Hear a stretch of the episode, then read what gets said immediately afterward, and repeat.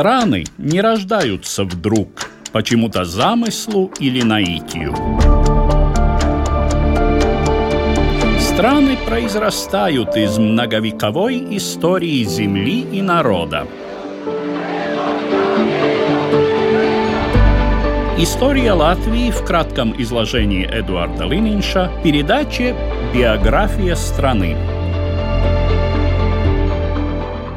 Была осень 1893 года, когда в Ригу из поездки в Западную Европу возвратился юрист и публицист, на тот момент главный редактор газеты «Диана Слаппа», ежедневный листок, Янис Кришанис Плekшанс – Официальная цель поездки – навестить младшую сестру Дуару, студентку медицины Цюрихского университета.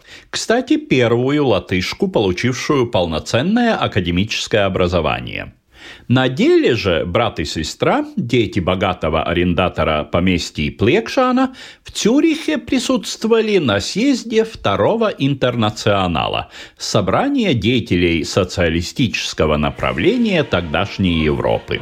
Примерно десятилетием позже Янис Плекшанс получит известность как поэт и драматург под псевдонимом Райнис – и ему будет суждено стать одной из символических фигур пантеона латышской культуры, а также одним из идейных основоположников латышской государственности. Но пока он был известен в основном кругах молодой латышской интеллигенции, таких же, как он, выпускников российских университетов, увлеченных передовыми идеями того времени, а именно социализмом.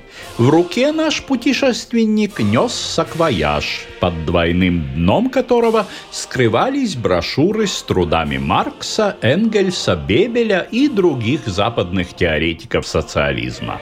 Как он пишет позже в своих мемуарах, из моего саквояжа выросла латышская социал-демократическая партия.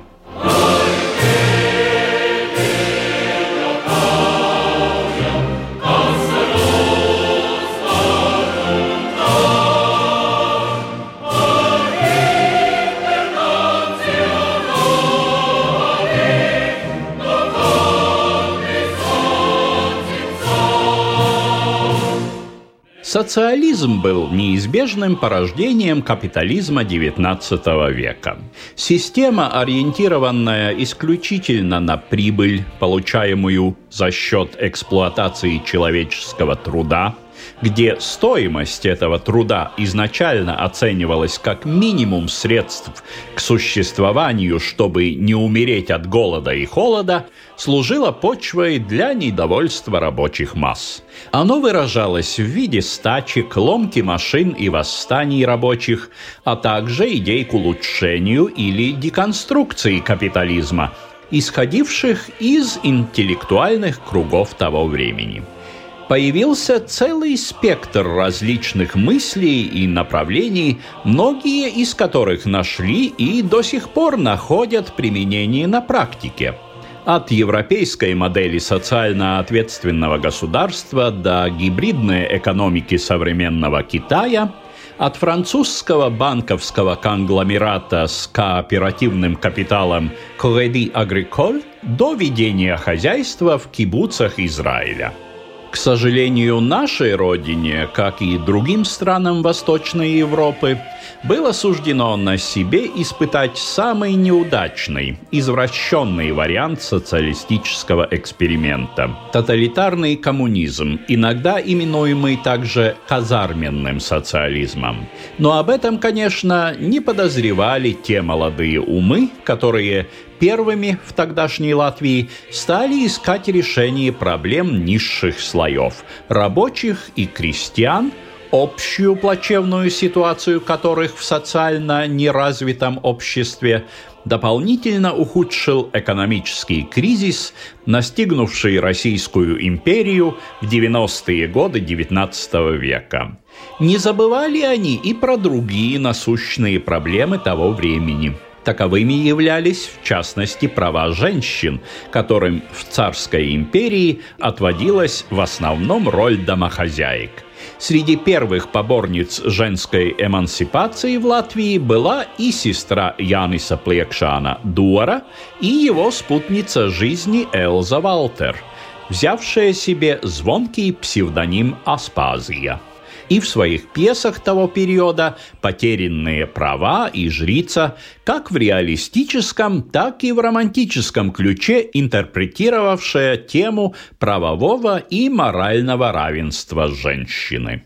В фокусе новотеченцев оставалась и ситуация рождающейся латышской нации, политикой руссификации, полностью лишенной образования на родном языке и право пользоваться этим языком в любых судебных или административных делах.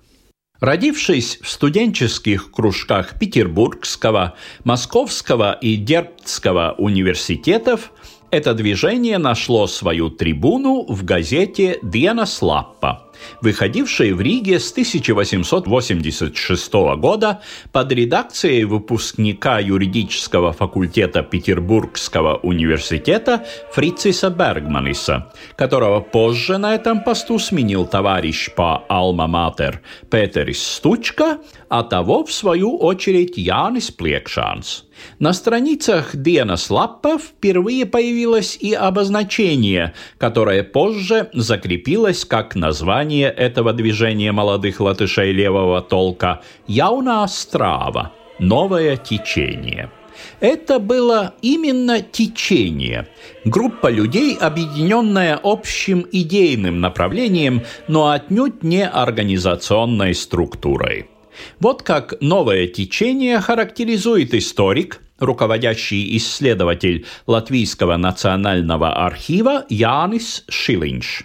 Jauno strāva ļoti pretrunīgs fenomens. No vienas puses, viņi bija pretstats jaunatviešiem, vismaz sevi pozicionēja zināmā mērā Новое течение весьма противоречивое явление. С одной стороны, это движение было противоположностью младолатышам. По крайней мере, они позиционировали себя в известной степени как противники рижского латышского общества и других старых национальных организаций. С другой стороны, новотеченцы, даже если они этого и не осознавали, несомненно, были продолжением движения младолатышей. Наследуемость здесь очевидна.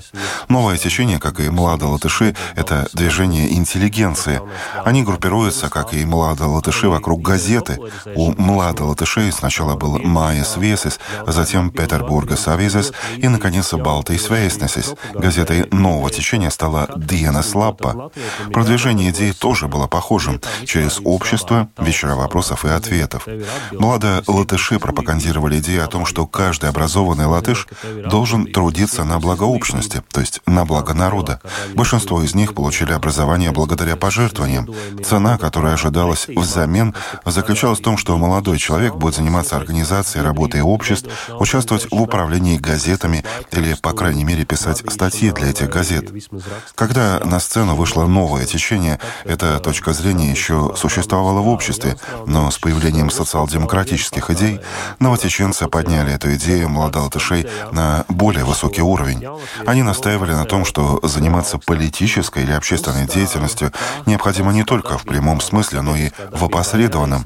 В искусстве и литературе тоже обязательно говорить о социальных проблемах. Mākslai, literatūrai ir jārunā obligāti par sociālām problēmām. Un pat tādā ideiskā plānā tā pārmantojamība bija diezgan liela, jo jaunā strāva... Даже на идеологическом уровне наследуемость довольно явная, потому что новое течение было первую очередь демократическим движением, так же, как и млада латыши. И даже в том, что туда проникли идеи социализма и марксизма усматривается сходство. Влада латыши были увлечены самыми современными идеями Европы своего времени, популярным в ту эпоху национализмом. Новое течение было продуктом своего времени. В отличие от млада латышей, абсолютное большинство которых окончило Дербтский университет, который тогда был немецким, новотеченцы происходили из русских университетов или из тогда уже русифицированного Дербского университета, из которого были изгнаны все немецкие профессоры, язык обучения был был переведен на русский. Как известно, в конце XIX века социал-демократические идеи стали очень популярными в российских университетах.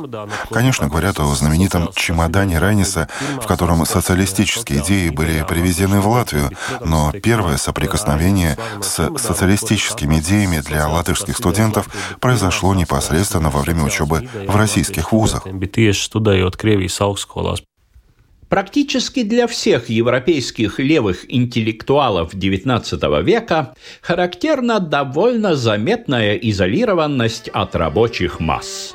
Как отмечает историк медиа, профессор факультета социальных наук Университета Страдыня Айнарс Диманс, Диана Слаппа для среднестатистического рабочего была дорогим удовольствием – Правда, со временем новотеченцы стали регулярными выступающими на вечерах вопросов и ответов, устраиваемых обществом Йонатанс и другими рабочими организациями. Наверное, здесь их и заметили агенты царской охранки – и имперская власть, до тех пор не особенно озабоченная социально направленными дискуссиями в интеллигентской среде, решила прекратить это вольнодумие. В мае 1897 года по участникам движения прошелся каток обысков и арестов. Арестовано было 77 новотеченцев, 10 удалось скрыться. Суды продолжались до 1899 года. Приговоры в основном предусматривали ссылку на несколько лет. Однако, как и в нескольких других случаях, самодержавие своими репрессиями достигло скорее противоположного эффекта. Продолжает Янис Шилинш.